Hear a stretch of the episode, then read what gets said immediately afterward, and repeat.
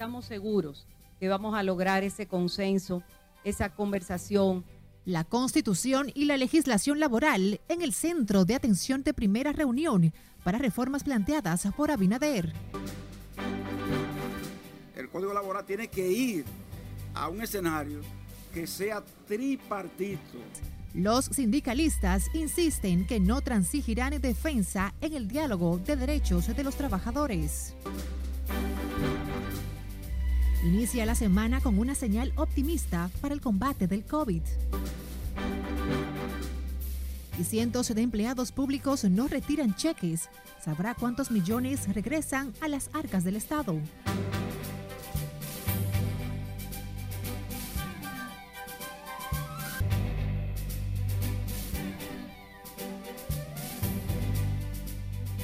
Muy buenas tardes, feliz lunes, antesala del fin de semana. Es un honor reencontrarnos en esta primera jornada informativa de RNN Canal 27. Graciela Acevedo les saluda. Iniciamos con el Consejo Económico y Social que reunió al liderazgo político, empresarial y social en el primer encuentro para definir un protocolo normativo en las discusiones sobre las 12 reformas planteadas por el presidente Luis Abinader. Nuestro compañero Jesús Camilo nos reporta en directo Adelante, Camilo. Buenas tardes. Este Gracias, buenas tardes. En la primera sección del Consejo Económico y Social, diferentes actores coinciden en impulsar verdaderas reformas dirigidas a mejorar las condiciones de vida de la gente. Pues aquí todos estamos para buscar lo mejor para nuestro país. La vicepresidenta de la República, Raquel Peña, encabezó la sección en procura del consenso para las reformas, incluida la Constitución de la República. Estamos seguros que vamos a lograr ese consenso, esa conversación, esa riqueza de ideas entre todos ustedes, entre cada uno de los sectores, porque así de esa manera nosotros vamos a poder elaborar propuestas integrales que vayan a canalizar el mejor éxito en la República Dominicana. Insistió en la urgencia de las 12 reformas para fortalecer la democracia, la institucionalidad e imprimir mayor eficiencia al Estado. Donde conocimos los pareceres y las propuestas de los partidos políticos de cómo gerenciar este, este proceso sobre las reformas institucionales que necesita el, el país. Liderazgo político condicionó una eventual reforma constitucional, sin excluir el artículo 124 sobre la elección presidencial, descartado por el presidente Abinader. La actitud nuestra es positiva, pero sobre todo proactiva. Proactiva. Y vamos a ser parte de todas las cosas que promuevan soluciones nacionales y que mejoren la calidad de vida ciudadana. Y el clima de transparencia, régimen de consecuencias, ahí estaremos. Este diálogo tiene que llegar a rumbos seguros y nosotros no hacemos posible que ese diálogo dé esos resultados. Sugirieron promover un acuerdo nacional para unificar las leyes de partido y régimen electoral en un código electoral. Fue notoria la buena voluntad de todos los presentes de participar en el proceso y presentar de manera proactiva aportes en beneficio de la República Dominicana. En el encuentro participaron representantes del gobernante PRM y la oposición política, la dirigencia empresarial, social y sindical. Fijaron para el 15 de septiembre venidero la próxima reunión en la sede del Consejo Económico y Social. Esperan que de esta concertación nacional obtener resultados positivos, pasar de las palabras a los hechos. Es lo que tengo hasta el momento. Paso contigo al set de noticias. Gracias Camilo por este reporte. Y a propósito de esta reunión, representantes del sector sindical advirtieron hoy que no transigirán en la defensa de los derechos de los trabajadores en el marco del diálogo iniciado hoy bajo la coordinación del Consejo Económico y Social, donde participaron este lunes. Scarlett Cuchardo con la historia y que podamos en algún momento ponernos de acuerdo. Eso es lo que nosotros esperamos. El sector sindical insiste en la urgencia de mejorar las condiciones de trabajo y la calidad de vida de los empleados golpeados por los elevados precios y otras adversidades. Todo el mundo sabe que ahí hay una reforma que habla del Código de Trabajo, donde evidentemente nosotros tenemos una posición, un aspecto muy puntual, que es la cesantía laboral, que ustedes saben que ha sido objeto de discusiones en el pasado y que venimos con la misma posición en este diálogo. Los representantes del sector laboral anticipan que no pactarán acuerdos que lesionen los intereses de los trabajadores en ningún escenario. El código laboral no se debe abordar en este diálogo. El código laboral tiene que ir a un escenario que sea tripartito, o sea, empresario, gobierno y sindicato. No debe ir, no debe ir a un diálogo de carácter general.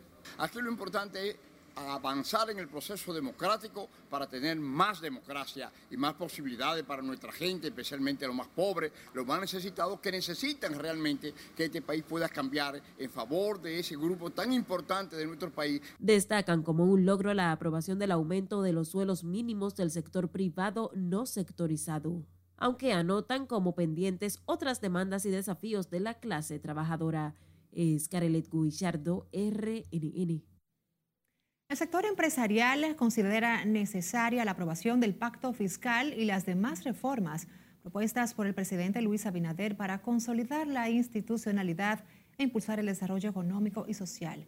Celso Juan Marrancini, presidente, y Circe Almanzar, vicepresidente de la Asociación de Industrias de República Dominicana, plantearon la importancia de la participación de todos los sectores en este diálogo para lograr el consenso sobre las reformas. Bueno, todos y cada uno de los aspectos son importantes. Eh, claro está, depende del ámbito eh, que, le vayamos a, dar, pero básicamente todo es importante. En este país todo es, todo es importante para que realmente podamos avanzar. Importantísimo, muy importante, no solamente para eh, salir adelante de fortalecido de, de esta crisis que ha planteado el COVID-19, sino también para dar paso a que siga el desarrollo del país manifestaron el respaldo del sector industrial a las transformaciones necesarias para el bienestar y el desarrollo nacional. Escuche bien, 7 millones y 500 mil pesos fueron devueltos a la Tesorería Nacional por 13 instituciones estatales en cheques no retirados ni reclamados correspondientes al pago de julio último, informó el titular de la Tesorería, Luis Rafael Delgado Sánchez definió la devolución de cheques como un importante ahorro para el Estado dominicano.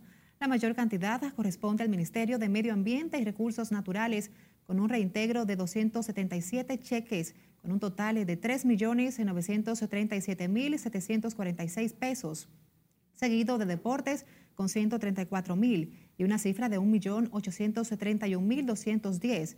El Ministerio de Interior y Policía devolvió 22 cheques para un total de 466.276 pesos. Otros fueron reintegrados por la Contraloría General de la República, el Ministerio de Trabajo, las Direcciones Generales de Migración de Embellecimiento y de la Policía de Turismo. Hablemos del COVID-19 porque la pandemia ha tenido un impacto económico para la República Dominicana en el 2020 de 18.459 millones de dólares, reveló el ministro de Economía, Planificación y Desarrollo.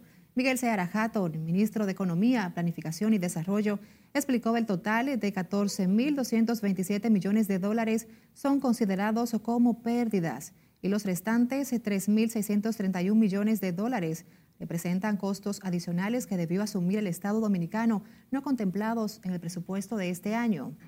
Detalló que esa cifra representa el equivalente al 23.4% del Producto Interno Bruto, similar a las crisis del 2013 y el 2004 y el fraude bancario.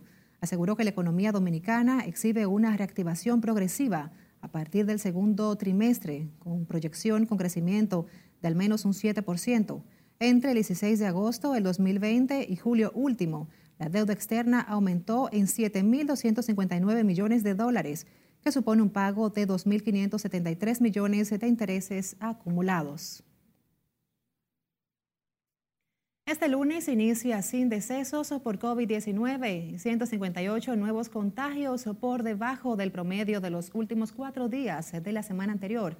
En su primer eh, boletín número 529, el Ministerio de Salud Pública reporta 5.016 casos de la enfermedad hasta esta mañana. Los decesos desde el inicio de la pandemia totalizan 4.007. En los hospitales, eh, 427 camas están ocupadas para una tasa de un 16% y 136 de los 427 espacios en UCI están llenos y 82 pacientes siguen conectados a un ventilador. A propósito, el ambiente sigue despejado en torno a las unidades COVID de los hospitales de la capital tras la baja en los ingresos por contagios sin embargo, médicos y ciudadanos advierten a la población no relajar las medidas de prevención para evitar otro rebrote. Laura Lamar con más información en directo. Adelante, Lauri. Muy buenas tardes para ti.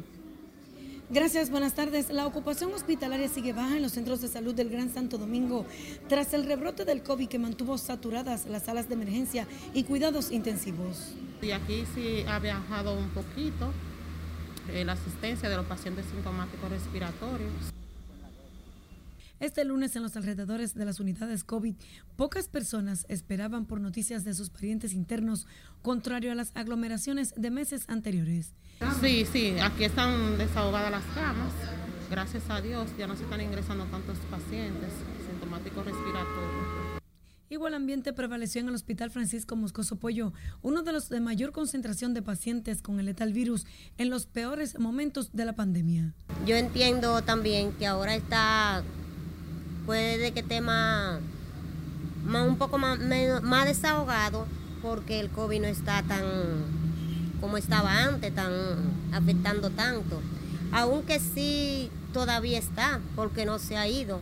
Sin embargo, médicos y parientes de pacientes recomiendan mantener el uso de mascarillas, lavado frecuente de manos y evitar reuniones en grupos porque el COVID todavía es una amenaza para la salud y la vida. Están de todo modo alerta porque hay unos pronósticos de que posiblemente haya, o haya otro cuarto rebrote. Entonces, ¿cómo están ustedes en ese sentido? ¿Están preparados? Preparados, preparados para trabajar. Las autoridades de salud insisten en que la población complete el esquema de vacunación contra el COVID para lograr la inmunización colectiva. De mi parte es todo retorno al estudio. Agradecemos este reporte, Lauri. Y les recordamos que en Noticias RNN nos queremos hacer eco de esos hechos que acontecen en su comunidad y zonas aledañas. Escríbanos a nuestro WhatsApp, es el 849-268-5705. Y por supuesto visitarnos a través de nuestras redes sociales para que se mantengan siempre informados. Nuestras emisiones de noticias también las puede escuchar a través de Spotify, Apple y Google Podcasts. Vamos a una pausa. Al regreso, Andrés Bautista insiste en que no hay pruebas para condenarlo en el caso de Brecht. Y la policía apresa a dos canjeadores de cheques falsificados. No le cambie, esta es la primera emisión de Noticias RNN.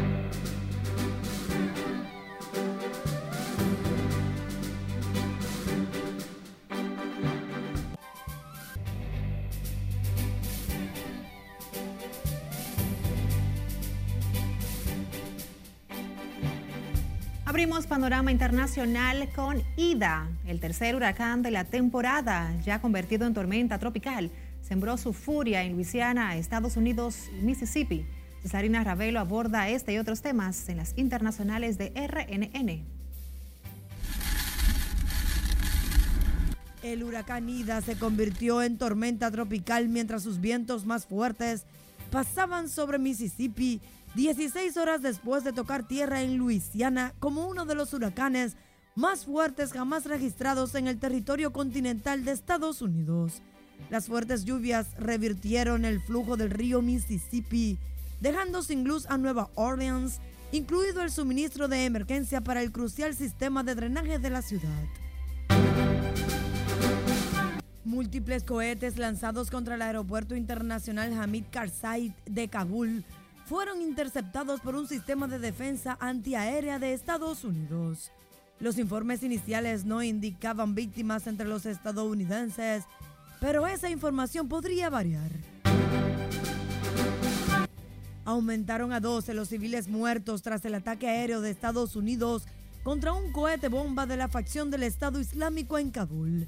Los militares estadounidenses insisten en que el ataque contra el vehículo permitió prevenir una amenaza inminente para el aeropuerto, pero reconocen que podría haber conllevado una posible pérdida de vidas inocentes.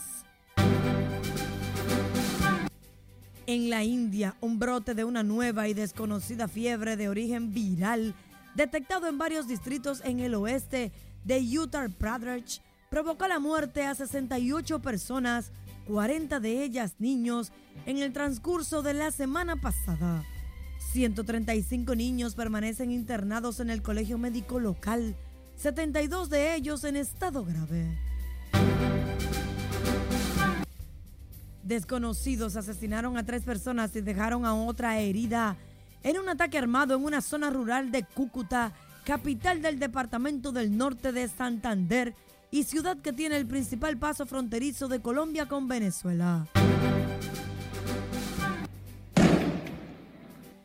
En Brasil, al menos tres personas murieron y otras resultaron heridas durante un masivo ataque perpetrado esta madrugada por 20 delincuentes para robar dos bancos en la ciudad de Aracatuba, interior del estado de Sao Paulo.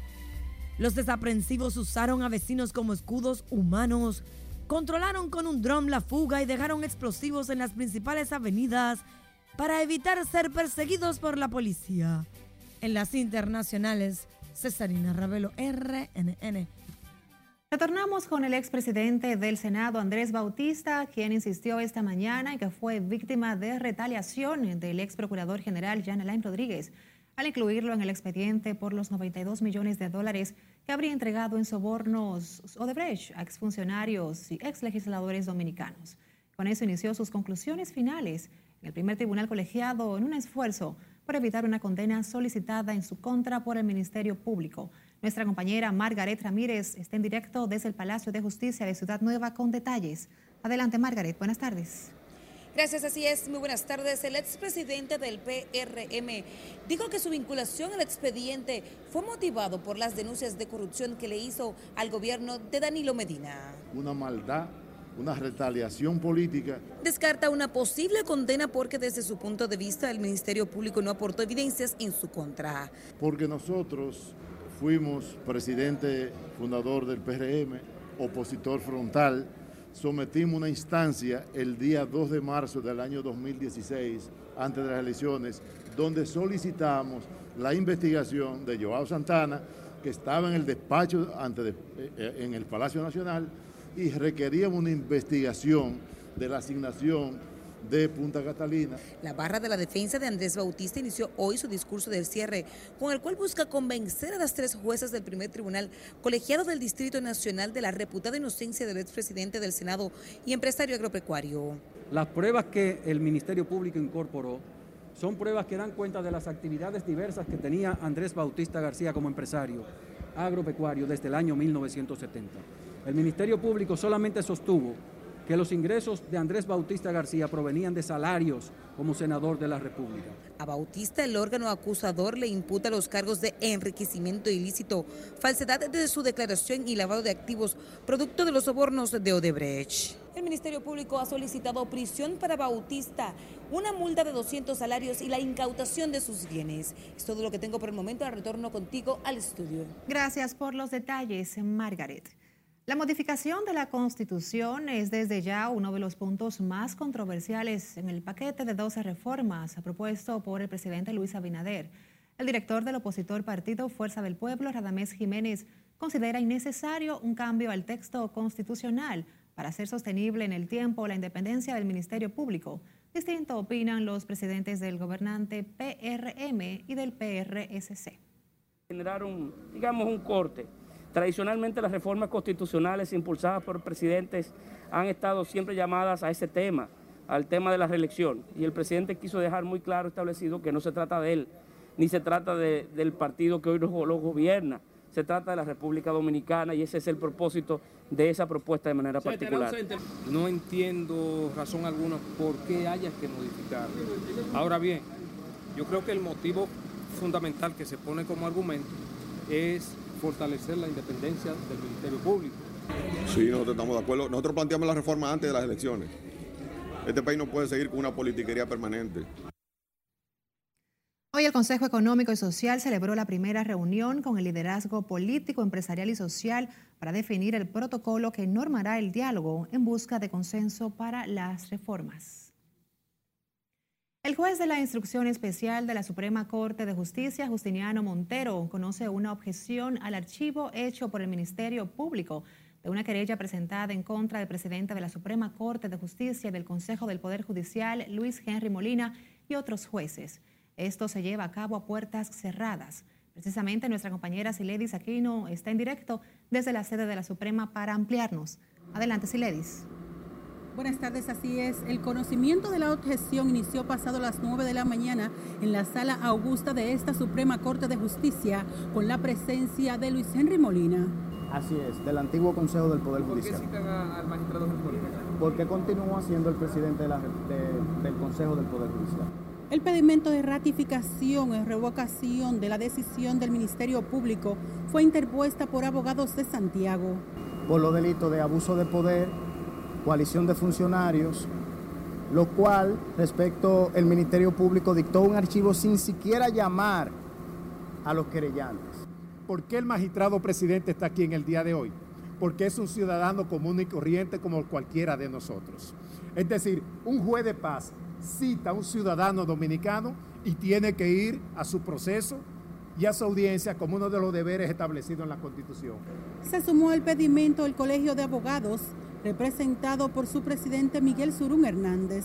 Donde el Tribunal Constitucional confirme la comisión de abuso de poder, usurpación de funciones por parte del presidente de la Suprema Corte de Justicia en cualquier parte del mundo, no hay forma posible de que no haya una reacción del Congreso Nacional. A inicios de la pandemia COVID, los abogados interpusieron un pedimento para que fueran suspendidas las audiencias virtuales, señalando que eran carentes de base legal, pero el Ministerio Público procedió a archivar el expediente. En el pedimento también los abogados sometían una acusación contra los miembros del Consejo del Poder Judicial por prevaricación, usurpación de funciones y coalición de funcionarios. Por el momento son los detalles que yo les tengo. Ahora retorno con ustedes al set de noticias. Gracias, Iledis, reportándonos desde la Suprema Corte de Justicia. Ahora nos vamos a San Juan, donde existen amplias expectativas después del anuncio de nuevas obras vitales para el desarrollo hecho ayer por la vicepresidenta de la República, Raquel Peña. Julio César Mateo nos amplía. La vicepresidenta supervisó las obras en proceso de ejecución por el gobierno en esta provincia con inversión superior a los 4 millones de pesos. Fueron dispuestas por el presidente Luis Abinader en marzo último en una sesión del Consejo de Gobierno. Los ciudadanos están optimistas con el anuncio de nuevos proyectos para impulsar el desarrollo de esta provincia. Nos hemos comprometido a recuperar todas las cuencas hidrográficas de los afluentes que nacen en nuestra provincia, principalmente Río San Juan, Río Mijo, Río Yaque del Sur, Río Macasía, entre otros. Con ellos se van a generar unos empleos verdes alrededor de 8 mil a nivel nacional. Destacan que algunas obras dejadas inconclusas por la pasada gestión no habían sido tocadas por trabas burocráticas que ya han sido resueltas. Como la obra de los apartamentos que se están construyendo acá, que no estaba registrada en Contraloría y de esa manera no se le podía erogar los fondos para que los contratistas continúen con esa obra cosa preocupante que debe analizarse por qué esa obra no estaba registrada en Contraloría, pero ya se le buscó la manera, el mecanismo de darle los fondos para que terminen esa obra que sin duda se va a inaugurar en este mismo año. Igual el arroyo Tenguerengue, que se va a inaugurar este año porque se le están entregando los fondos a los contratistas para que terminen esa obra. Para lo que resta del año y el próximo 2022, el gobierno contempla ampliar varios acueductos en diferentes municipios de la provincia de San Juan que esa es una obra muy importante que vamos a resolver la problemática ya definitivamente de San Juan, donde se va a conectar directamente el agua que se va, va a ir a INAPA directamente desde la presa. Durante la visita de la vicepresidenta a San Juan, prometió regular las importaciones, una queja de los productores locales. Que todas estas políticas públicas, por orden del presidente Luis Abinader, lo que conllevan es a buscar mejorar la calidad de vida, en este caso de todos los sanjuaneros. La producción agropecuaria es la base fundamental de la economía de San Juan, también la mayor fuente de empleos. En San Juan de la Maguana, Julio César Mateo, RNN. Del sur giramos ahora al norte, Santiago, donde sigue la espiral de muertes en acontecimientos violentos. La nueva víctima es un camarero de 33 años, quien fue asesinado a puñaladas en medio de una discusión por el pago de una cuenta en un centro de diversión del sector Don Pedro. Junior Marte nos cuenta. Que yo no esperaba cosas así. El fallecido fue identificado como Jairo Antonio de Jesús Reyes. Fue golpeado y recibió una herida mortal fue al parqueo de, la, de ese lugar donde se estaba llevando a cabo la, el evento a reclamarle el pago de unas bebidas a las personas que eh, entre uno de ellos le ocasionó la muerte por herida de arma blanca. Ese fue básicamente el motivo. Por el caso, las autoridades investigan a Dionisio La Sala Vázquez, de 37 años, como principal sospechoso del crimen. Todos los detenidos por los diferentes hechos ya señalados están siendo enviados al Ministerio Público por separado. El hecho se produjo cuando el acusado junto a otras personas se retiraba del centro de diversión, supuestamente sin pagar la cuenta. Yo no sé, yo tengo un dolor muy profundo, yo no lo creía creer. Incluso esa chancletica se la mandó a coger fiaca y se la pagaba hoy para buscar dinero. Y mire lo que le pasa. Un muchacho que sale a buscar la vida, a trabajar. Vea lo que le hacen. Yo no sé dónde estaban la seguridad. Si, en, si ellos tienen seguridad, tiene que salir una seguridad. No descanse hasta que desaparezca y, y arresten los lo, lo culpables. El que la hace, que la pague. Nunca se metió con nadie. Yo creo que ese no, no peleó nunca. ¿Usted me entiende? Entonces, era un muchacho que fue trabajando, que lo mataron. Las autoridades mantienen activas las investigaciones sobre el crimen que generó consternación en residentes del sector Don Pedro. En Santiago, Junior Marte, RNN. La Policía Nacional apresó en hechos separados a dos hombres cuando se disponían a canjear dos cheques falsos por más de dos millones y medio de pesos en sucursales bancarias ubicadas en el Distrito Nacional. Identifica a los apresados como Juan de Dios Contreras, mejor conocido como Julito, y Marcos Pies Pierre, ambos dominicanos. A Contreras se le intentó canjear un cheque falsificado por un monto de 110 mil pesos, mientras que Pierre le fue incautado un cheque por valor de 2 millones 577 mil pesos. La Confederación Autónoma Sindical Clasista y sus filiales eh, Cooperativa de Consumo y Servicios de la Unión Dominicana de Jubilados, Pensionados e Envejecientes anunciaron hoy un plan de acción para la creación de tiendas misceláneas.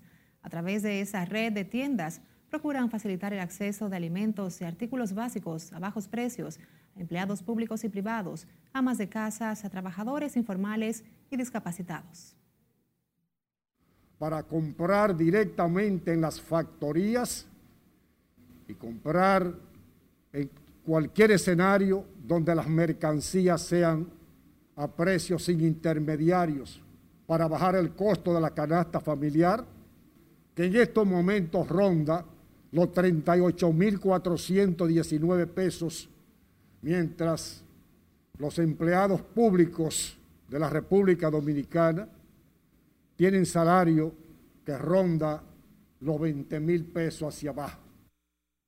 La organización de la red de tiendas será iniciada como un plan piloto con el apoyo del gobierno y el acompañamiento del Infotep.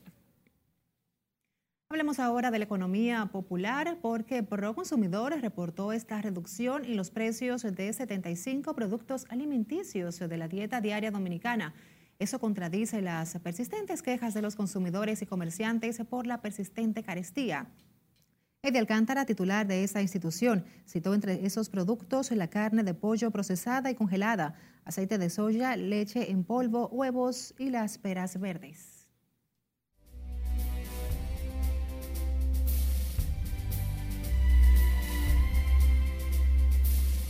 Muy buenas, iniciamos la entrega deportiva hablando de grandes ligas. Y es que los dominicanos como José Ramírez y Rafael Devers conectaron cuadrangulares. Devers consiguió dos en ese partido y llegó a 32 tablazos de cuatro esquinas.